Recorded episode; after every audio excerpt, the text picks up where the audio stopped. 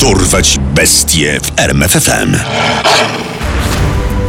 Imię i nazwisko, Leroy Dayton Rogers. miejsce i okres działalności, Oregon, USA, lata 80. liczba ofiar, 6. skazany na Śmierć.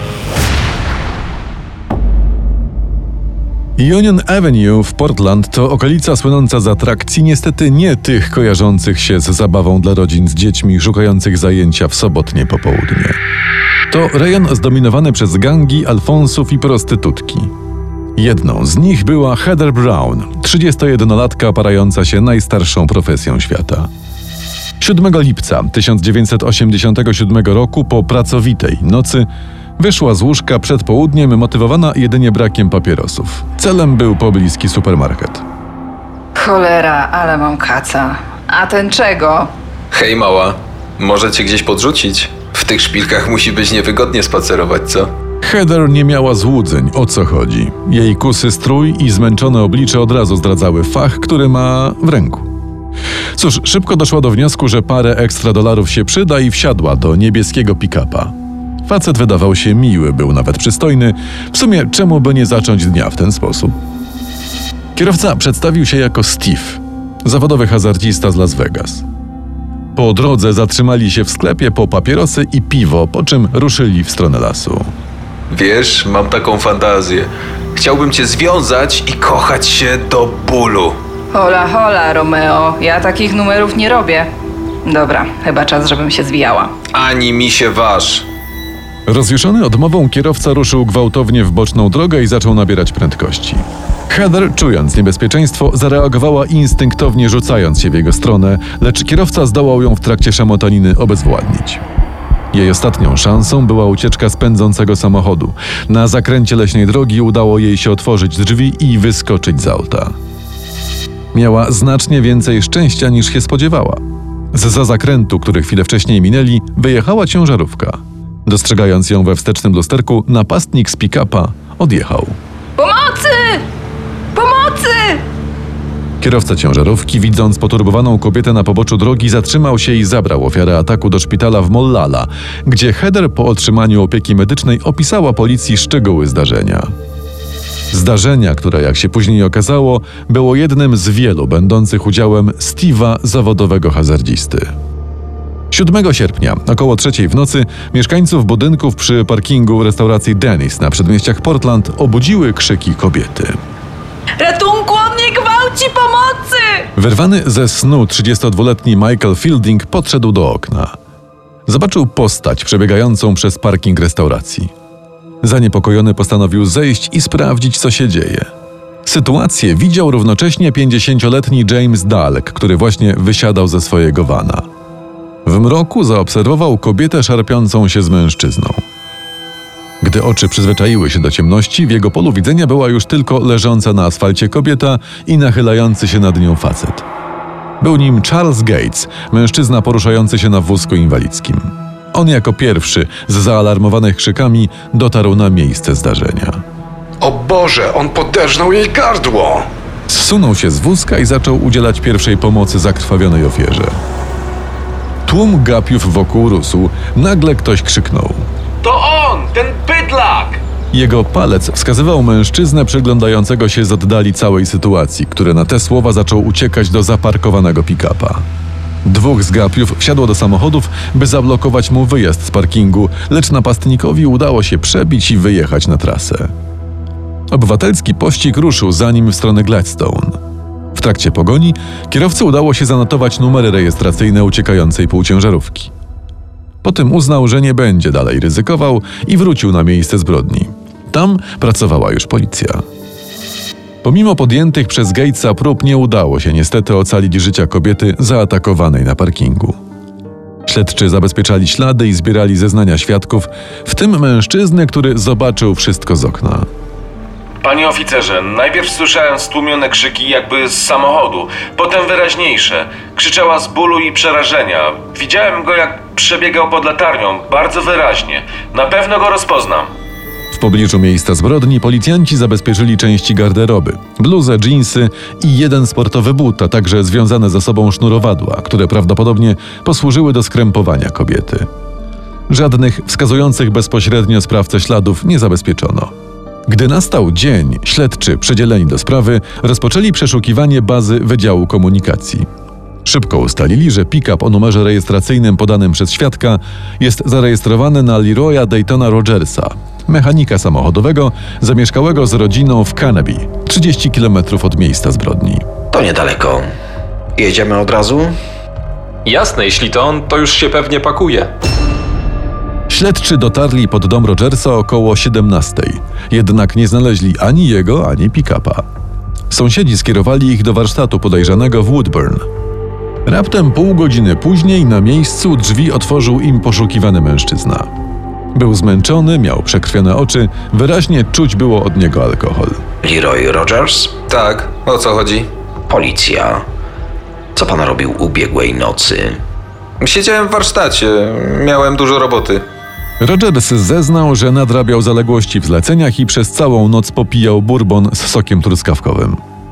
Pomimo woni alkoholu, nie sprawiał wrażenia pijanego. Odpowiadał rzeczowo, poruszał się nie tracąc równowagi. Wtedy śledczy zainteresowali się jego pick-upem.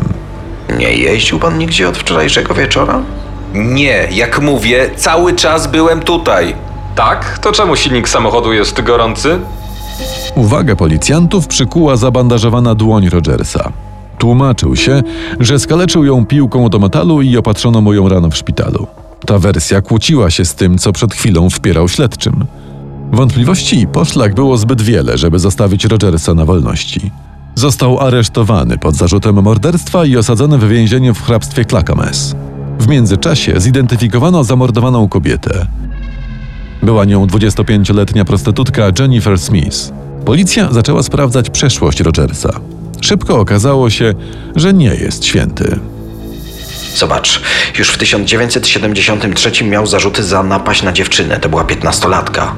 Zeznała, że spotykali się i za którymś razem po seksie w lesie Rogers wbił jej nóż w brzuch. Najpierw kręciła za jego namową, że to był wypadek i sama się skaleczyła, ale potem wyszło, że to on ją dźgnął.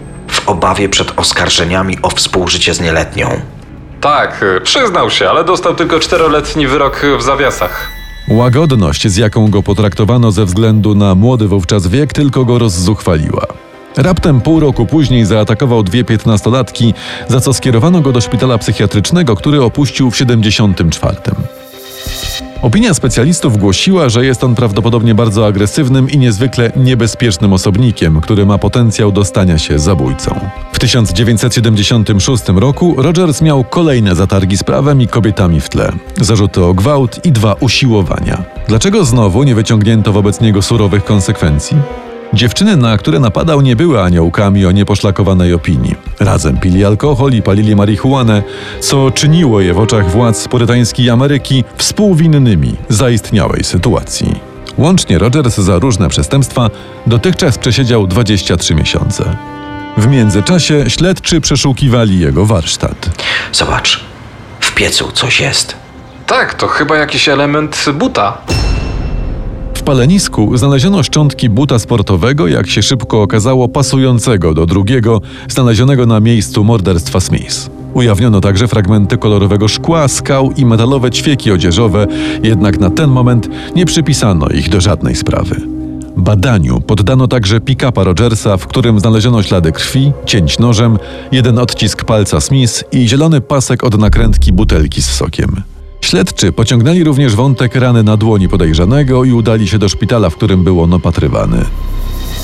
Panie doktorze, czy rana na dłoni Rogersa była spowodowana piłką do metalu? No, tak twierdził, ale jak dla mnie to typowa rana od noża. No, bez postrzępionych krawędzi, jak to się ma w przypadku ostrza ząbkowanego, nieregularnego. No, gładkie, równe cięcie. Dalsze działania polegały na skonfrontowaniu świadków wydarzeń na parkingu przed restauracją ze zdjęciami Rogersa i pozorantów. Większość, bez żadnych wątpliwości, wskazała właśnie na niego. Rozpoznała go również większość prostytutek pracujących w rejonie. Opisywały go jako faceta lubiącego perwersję, krępowanie i zadawanie bólu. Miał fetysz na punkcie stóp. Wszystkim przedstawiał się jako Steve, zawodowy hazardzista. Zwykle przed zabawą zaczynał od drinka z wódki i soku pomarańczowego z butelki z zieloną zakrętką. z dokładnie takim paskiem, jak ten znaleziony w jego aucie.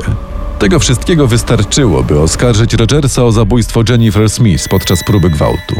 Tymczasem 31 sierpnia myśliwy Everett Banyard przemierzał popularny wśród turystów i wędkarzy las nad rzeką Mollala.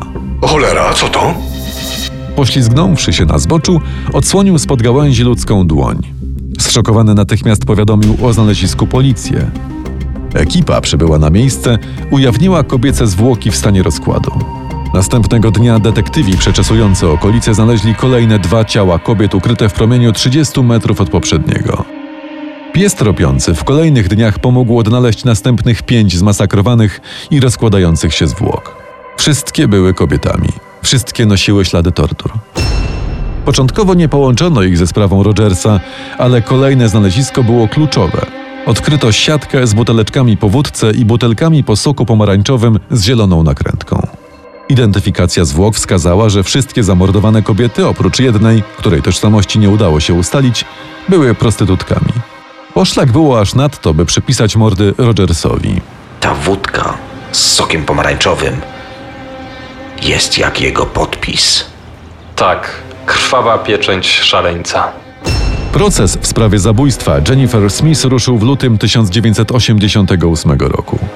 W tej sprawie przysięgli dość szybko wydali wyrok. Wątpliwości tylko jednego z nich ocaliły Rogersa przed karą śmierci. Skazuje oskarżonego Leroya Daytona Rogersa na dożywotnie pozbawienie wolności. Dowody zbierane przez śledczych w sprawie zwłok z lasu Mollala pozwoliły postawić mu formalne zarzuty już w maju tego samego roku.